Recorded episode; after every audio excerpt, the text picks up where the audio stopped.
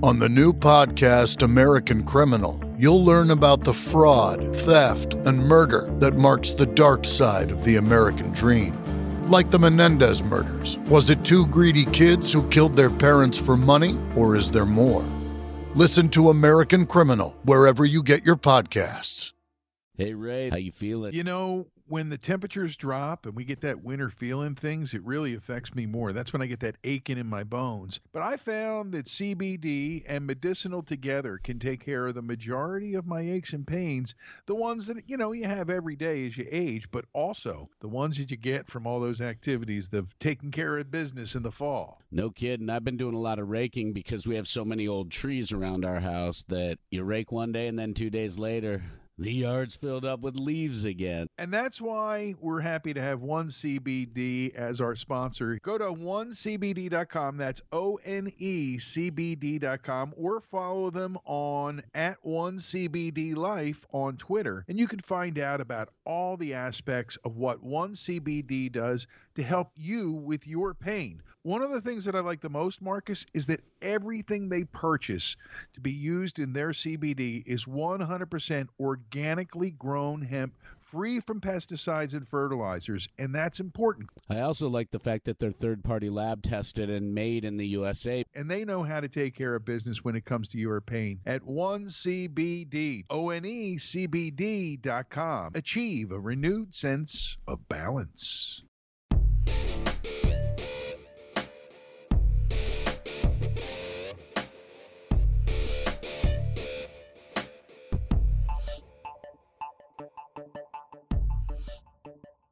Welcome to the Imbalanced History of Rock and Roll. I'm Ray Koob. I'm Markus in the Darkest. And we're ready to jump into another episode here that we've had some fun talking about before we even got started on this episode of five favorite singers of the 80s. Yeah, throughout the uh, time we've been doing this podcast, many of the names that will be coming up in this five favorite list have been discussed either on air or in our own personal and it's really cool because this is a time when Ray, you knew who you were, and a time when I was learning who I was. And your part of that is why you wanted to make this an episode of 10 favorites because so much was coming into your life at that time, right? Oh, absolutely. That's totally why I emailed you or messaged you and said, hey, can we do a 10 faves? I don't know if I can do five, but I do have it whittled down to five with quite a few honorable mentions. And I'm going to tell you this, and you can could probably agree with this. If we were to redo this list of three months from now, six months from now, nine months from now, blind, if we did it blind, without looking back at it, yep, each of these lists would be different every three months. But there would be one yep. or two that would rotate in and out of there.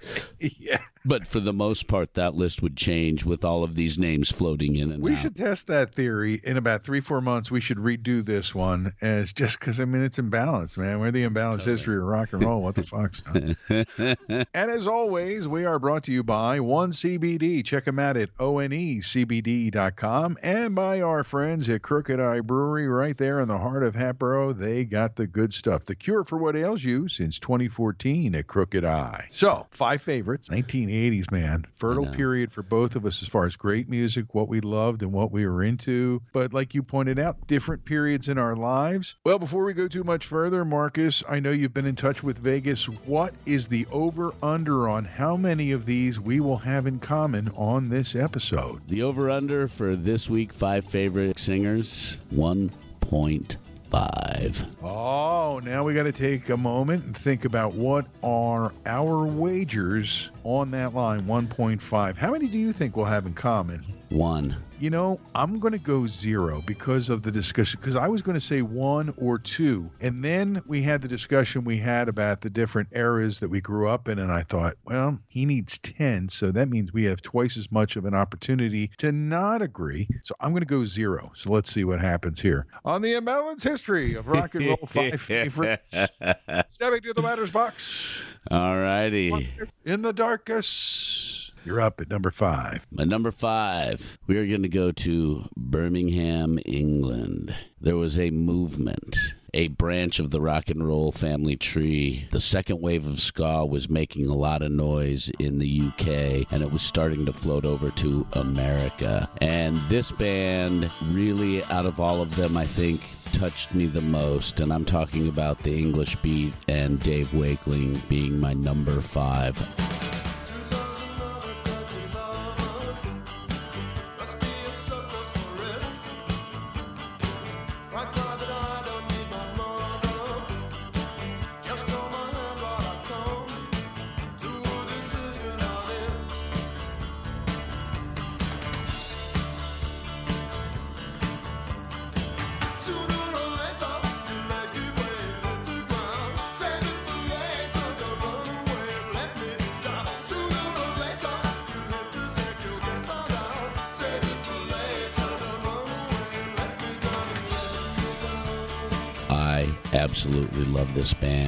Their music I listened to throughout the 80s between English Beat and General Public. They put out five albums that I listen to regularly. So, Dave Wakeling, my number five.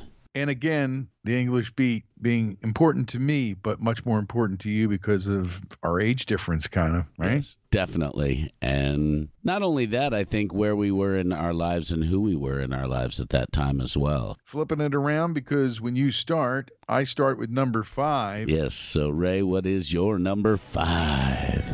He wasn't on the underground radio, he was on every radio. He didn't just, you know, create a trend or bring back a trend. He was a trend. He was born in the USA. He was Bruce Springsteen, my number five singer of the 80s.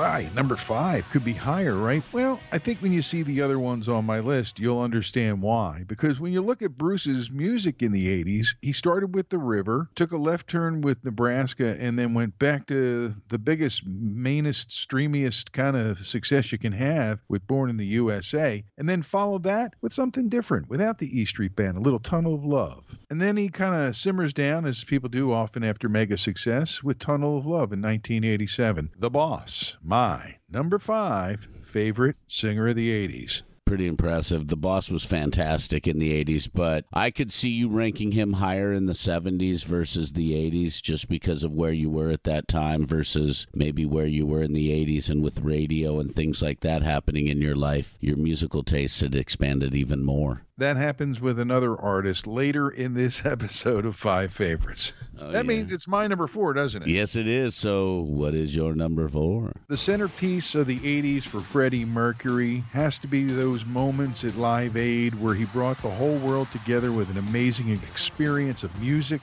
and solidarity to feed people a basic concept that we all agree on. All of us agree on feeding people, right? We still all agree on that? Oh, absolutely.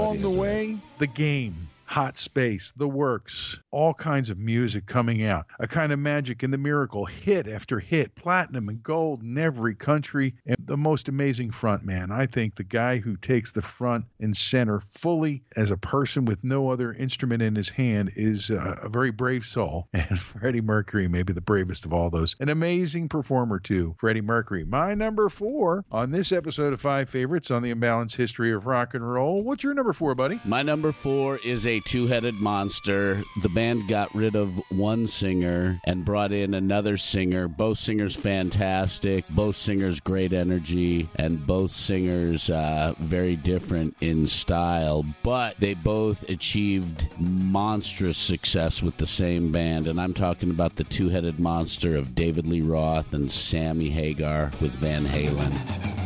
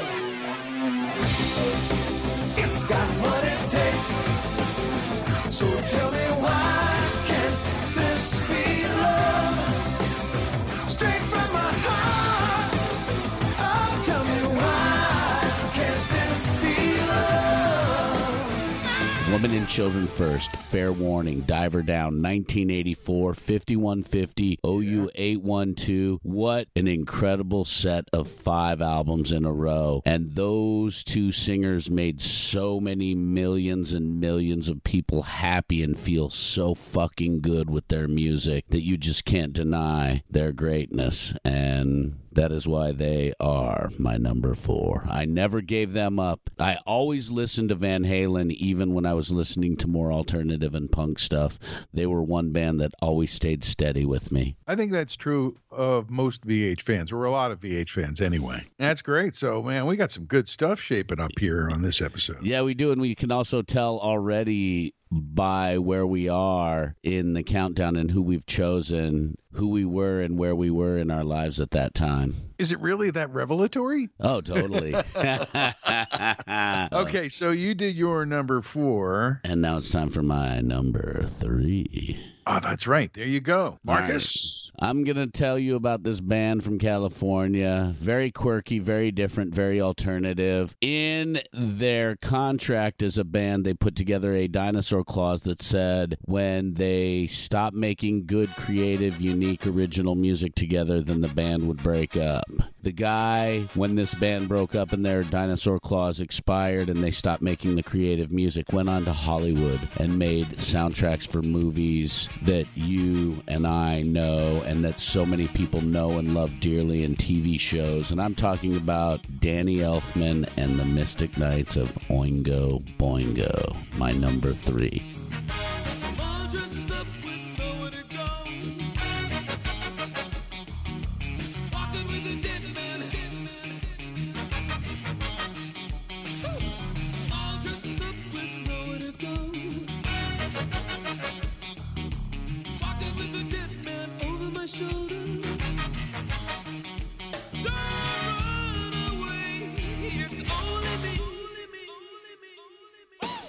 I listen to them all the time. They released most of their albums in the 80s. I saw them a couple of times. One time I saw them in the late 80s. The Red Hot Chili Peppers opened up for them at Red Rocks, and let me tell you, that show was insane. I also saw them in a small club in uh, St. Louis, and it was one of the most fun dance shows I've ever been to in my life. It was amazing. Danny Elfman, my number three. I'm just sitting here slack jawed because it's really great stuff, and I didn't see that one coming at all.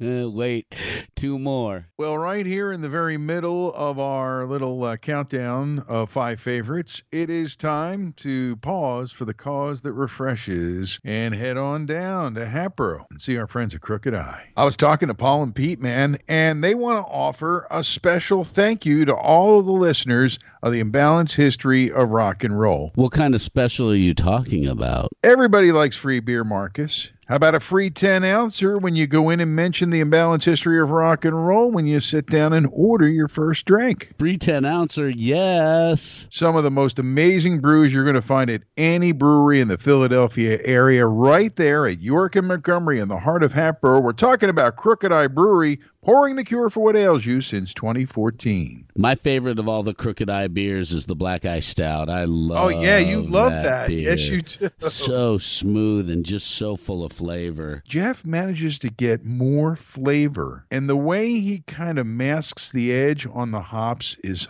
oh, beautiful. And you can't beat going in, sitting down, saying, Hey, I listened to the Imbalanced History of Rock and Roll. May I please have that free 10 ouncer? free beer. Why not stop in and get a growler, a pint, a crowler? Take some home with you. And don't forget, the entertainment's back. It's coming back in stages. There's more and more stuff going on. And find out what events are back and when they are. It's Crooked Eye Brewery on Facebook. Right in the heart of Hatboro, the cure for what ails you. And a free 10 ouncer when you mention the imbalanced history of rock and roll, and we thank them for their support.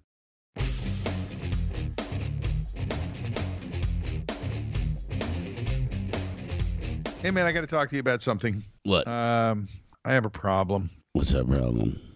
I have to. I'm. I'm not getting any help for it yet, but I'm. I'm looking for a group to help support me in my ability to stop saying quote unquote or quote end quote in regards to things I say on the podcast. I, I'm I'm Ray. I have a problem.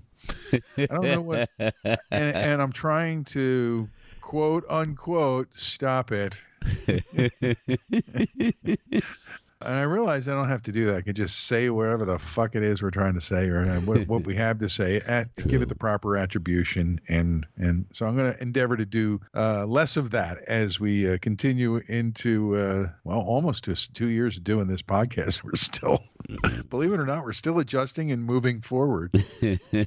like that prize fighter who gets hit in the face really hard, but still manages to return fire. That's us. Yeah.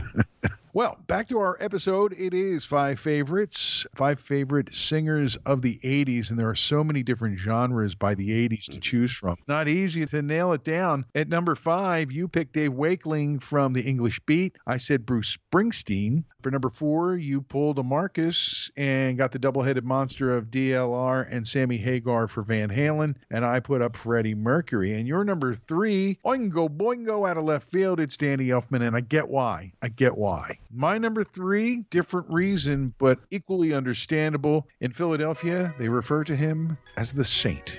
Peter Gabriel. And the music that he put out in the 80s speaks for itself with the third solo record, Melt, followed by Security and So. Those three albums spoke so loudly of what the music was in the 80s, the good stuff.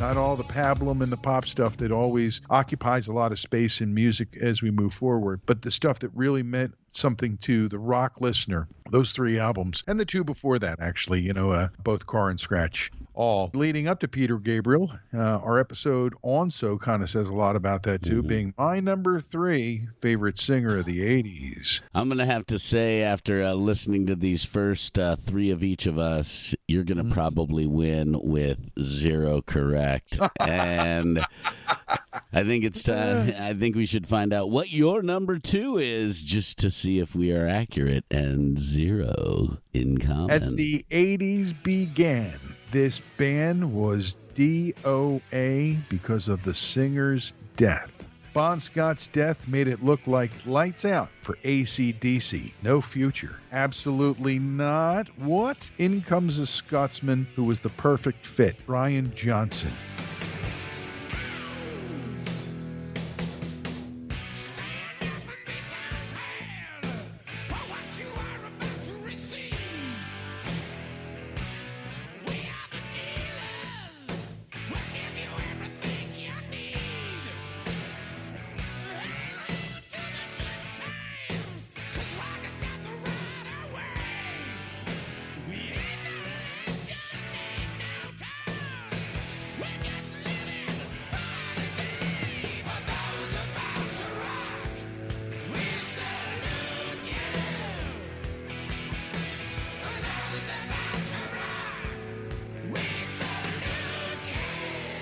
Not only does he come in and fill the spot for Back in Black, which becomes one of the biggest selling albums of all time, meant as a tribute to Bon Scott. He drives the bus through the 80s, through the 90s, into the 21st century, leaves because he's deafened himself to the point of losing his hearing, and then comes back with the new album when they say it's time to power up. My number two, Brian Johnson of ACDC. Wow. You can't go wrong with them. I think every kid in America almost had Back in Black when it was released. Even kids who don't like rock and roll that much like that album. It's one of those albums that is really special. It is uh, one of those albums that showed that a band can survive a big tragedy and move forward. Zeppelin did not survive the loss of Bonzo. I know it's different to lose a drummer than it is well, they, a they vocalist, voluntarily but yeah, withdrew. They yeah, they did, voluntarily yeah. withdrew. But you know, the real challenge for ACDC was that a lot of those songs for Back in Black were already formed or written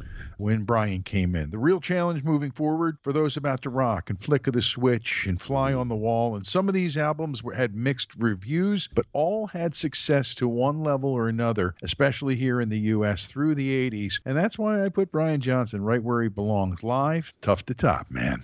And your number two? My number two is Robert Smith of The Cure. Their album, 17 Seconds, Faith, Pornography, The Top, The Head on the Door, Kiss Me, Kiss Me, Kiss Me, and Disintegration, right. I listen to all the time. Their first album, Three Imaginary Boys, came out in 79, which became uh, Boys Don't Cry in like 1980, which they released early before they released 17 Seconds. And just there were songs on there that I I drew to. I never felt the depression or the sadness, but I love the beauty of the music. There's an aesthetic beauty, especially to some of that early uh, Cure music, that really just pulled me in, and it was easy to listen to their music and just get lost in your daydreams and your thoughts.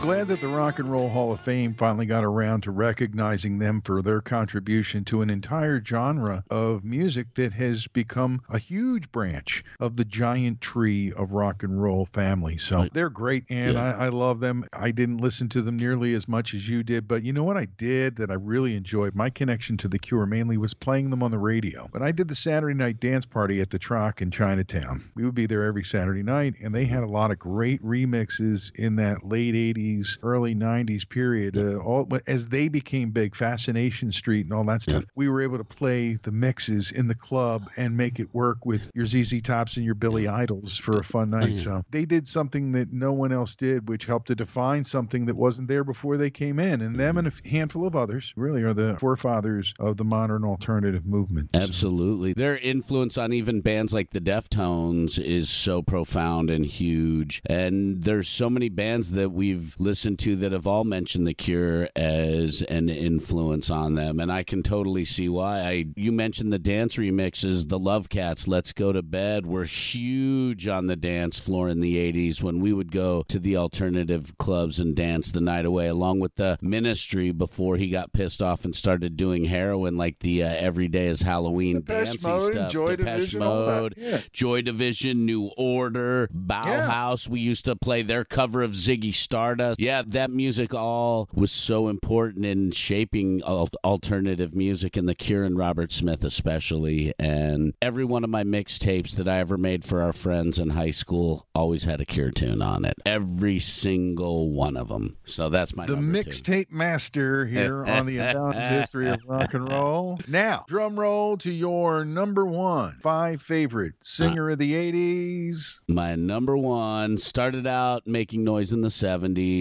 and his music is influenced by the mod scene in Britain as well as Motown and Stax Records. His first band, a power trio, split up in 1982 when he felt that they couldn't go any further than they were because they'd reached the top. Then he changed directions and formed the Style Council with Mick Talbot of Dexy's Midnight Runners, and I'm talking about Paul Weller of the Jam and the Style Council, somebody that I listened to even more than I listened to The Cure back in those days with their album Café Bleu, which was My Ever Changing Moods in the United States, Our Favorite Shops, which was internationalist, and then he did The Cost of Loving and Confessions of a Pop Group as solo records with a lot of uh, EPs and other singles that he released with both the Style Council and his solo stuff. I listened to his music quite a bit as well through the uh, 80s and into the 90s. Paul Weller, my number one favorite vocalist of the 80s.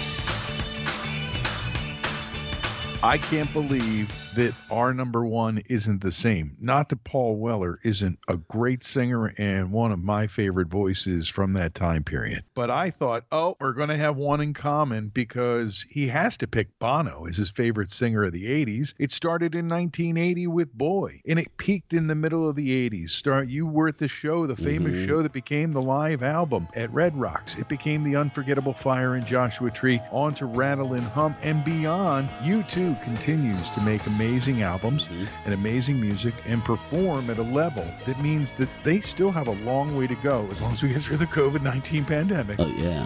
And that's why Bono is my number one singer of the 80s.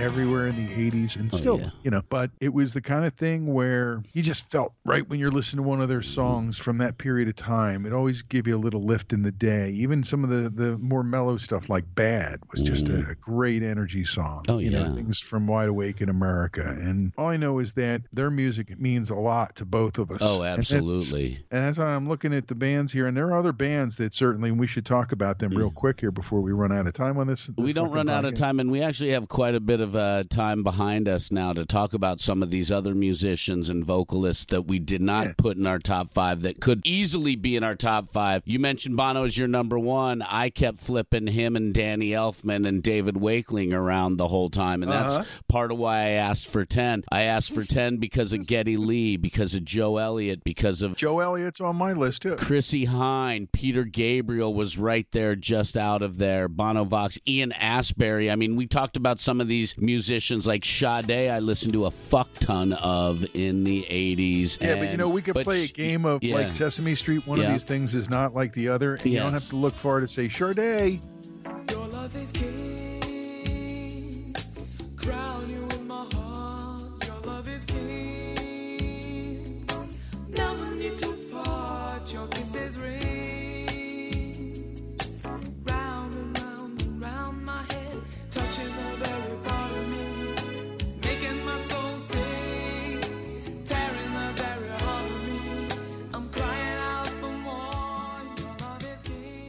Joe Strummer and Mick Jones were right there. Tom Petty was right there because of how much I listened to Tom Petty in the 80s. Michael Stipe of REM from about 83 on, I listened to a lot of their music. Natalie Merchant and 10,000 Maniacs made a big impact on me. You know, we had The Alarm, Big Country. I'm going to go, you know, out there and say that I listened to a lot of Whitney Houston. So Wait a minute, wait a minute. It's, it's the Real Them In Police. Whee!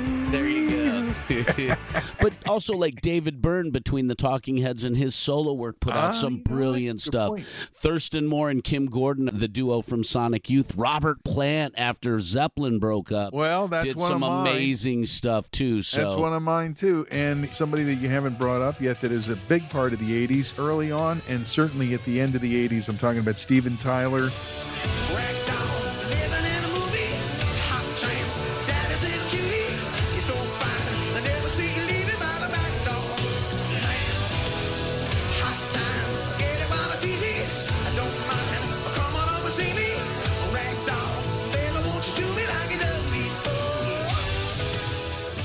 yes. Uh, you mentioned Joe Elliott. Plant as a solo artist did amazing things despite the fact that it was completely different from Zeppelin, had a different feel, most of it. Pat Benatar, Mhm.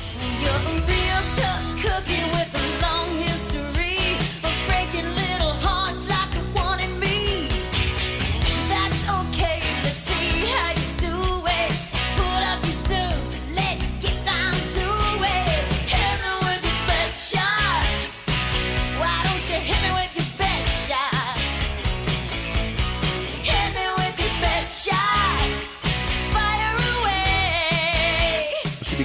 pop artist as well. Really, one of the great rock singers Oh, yes. of the 1980s, and right in there with all the other people we've been discussing. And he would have been a top five for me in the 70s, but David Bowie continues Mhm. strong in the 80s as an honorable mention, as we call him when we do these top five favorite things. A lot of great music, and uh, always fun to share it all with you here on the podcast. It's always great. We had Metallica gathering their steam in that in the '80s. You had uh, Bruce Dickinson and Iron Maiden in the '80s. You had so many. I mean, this is really a hard top five. Well, I think we need to subgenre this shit out, man. I think we could really have a lot of fun doing soul singers of the 80s. And both of us are huge hmm. Sade fans. So she could be in there and, and different things like that or, Yeah. and do an alternative list. Yeah, and a do metal this list. metal list and do all that. There's a lot of that kind of fun that we can have with five favorites. That's why I keep saying we need to start a second podcast that's just five favorites. We would have so much fun doing that one. That I, would I'm be- Just, know we would. and just five favorite life. Yeah, all I kinds. mean, I'm of sure most of it would be yeah, but I'm sure most of it would be music, just because that seems to be at the uh, top of our love list as far as uh, those go. Markus, I got to tell you, we're heading into the holiday season here uh, with Thanksgiving coming up in the U.S. and uh, a lot of a lot of people are talking about interactions at the holidays. Our situation in the United States, especially when it comes to the COVID nineteen pandemic, is we are at epidemic proportions here. We are uh, at, at emergency proportions of infections and hospitalizations, and are in danger of overwhelming the healthcare system. A lot of people are talking about getting together for Thanksgiving in large groups, and I think it's a bad idea. And I hate to be a downer at the holidays, but folks, if you want Nana to be here in the new year, I would say try not to expose her to COVID at the holidays. Okay. I'm serious about this. We have so much fun on this podcast, and this episode's a perfect example. But I'm not fucking joking. There's nothing fake about it. I've seen too many people who are dying, and their last words, Markus, have been that it's not real. This how can this be happening to me? Because they don't understand. They won't let their brain understand that this thing is real and it's killing people every day. Mm. We're having the equivalent of a 9/11 every other day in America. And we have to pull together beyond any other divisions you think that exist out there, folks. No matter what your beliefs are about politics and personal uh, choices, think of the person next to you, especially an elderly relative or somebody in your family who's got a comorbidity. They don't stand a chance against this thing. That's And I, and I hate to get on a goddamn soapbox here on a podcast that's more about fun and rock and roll, but I'm sick and tired of people fucking ignoring this thing. Put your mask on, wash your damn hands, keep the mask over your fucking nose, and let's all have a happy Christmas. so we can have many more together with our families. Right, that's right. That's why I'm pissed off. I don't want to lose any more people. I've lost more again this week. Just to put it into perspective for some of the people out there, we both work in radio that's live radio, so we get live phone calls in real time and we get stories from people who have suffered greatly from the pandemic. And due to the fact that like bars aren't open, we've become the new bartender for people to call and, you know, reach It's getting out to. back to that. And to talk to. that it was that way in the 80s and the 90s Yes. when I first Yes. got into radio. We were like bartenders. We were psychologists for people who would call up and talk to us and confess their whole life story to us. And because we're there live and local, people are reaching out to us in that way as a warm voice to talk to. It's really heartbreaking to hear some of the stories that we have to hear. And so please, coming And the stories from- of loneliness, the Yeah. stories of Yes. in, in the neighborhood. and just continue to talk about it. and uh, in the U.S. have a happy Thanksgiving. And as you get into the holiday season, we wish nothing but the best for you. We're going to keep doing what we do, and uh, we've got a couple different things planned over the next few weeks that we hope you'll enjoy. So thanks for listening every week here. You ready to go? I am ready to go. And if you have any uh, questions, if you want to share your five favorite 80s rock singers, please shoot us an email, imbalancehistory at gmail.com, or when we post on Facebook, Twitter, any of those uh, websites, The Imbalance History of Rock and Roll, please share your five favorite rock singers of the 80s as we have shared ours. And we would love to know who yours are. Till the next time we do it to it, I'm Ray Coob, I'm Markus in the Darkest and this is the Imbalance History. of Rock and Roll.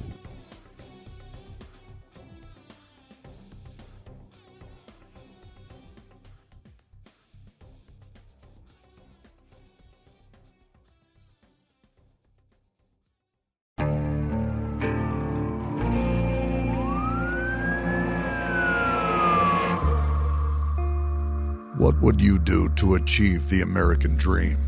The big house, the happy family, the money.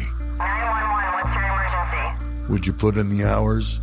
Would you take a big swing? What's the problem? What's the problem? Would you lie? Would you cheat? Would they shop? Would they shop? Would you kill? Yes. My mom is dead. My mom is right there. From Airship, the studio behind American Scandal, comes a new true crime history podcast. I'm Jeremy Schwartz, and I'll be taking you inside the minds of some of our most notorious felons and outlaws, exploring the dark side of the American dream. In my new show, American Criminal, you'll meet the picture perfect brothers who killed their parents, the thief who stole babies, the crypto king who siphoned off billions, and plenty more. From assassins and gangsters to killers and con artists. Whatever the case, whoever the criminal, you don't know the full story until now. Don't miss the debut season of American Criminal, The Menendez Brothers, beginning February 29th.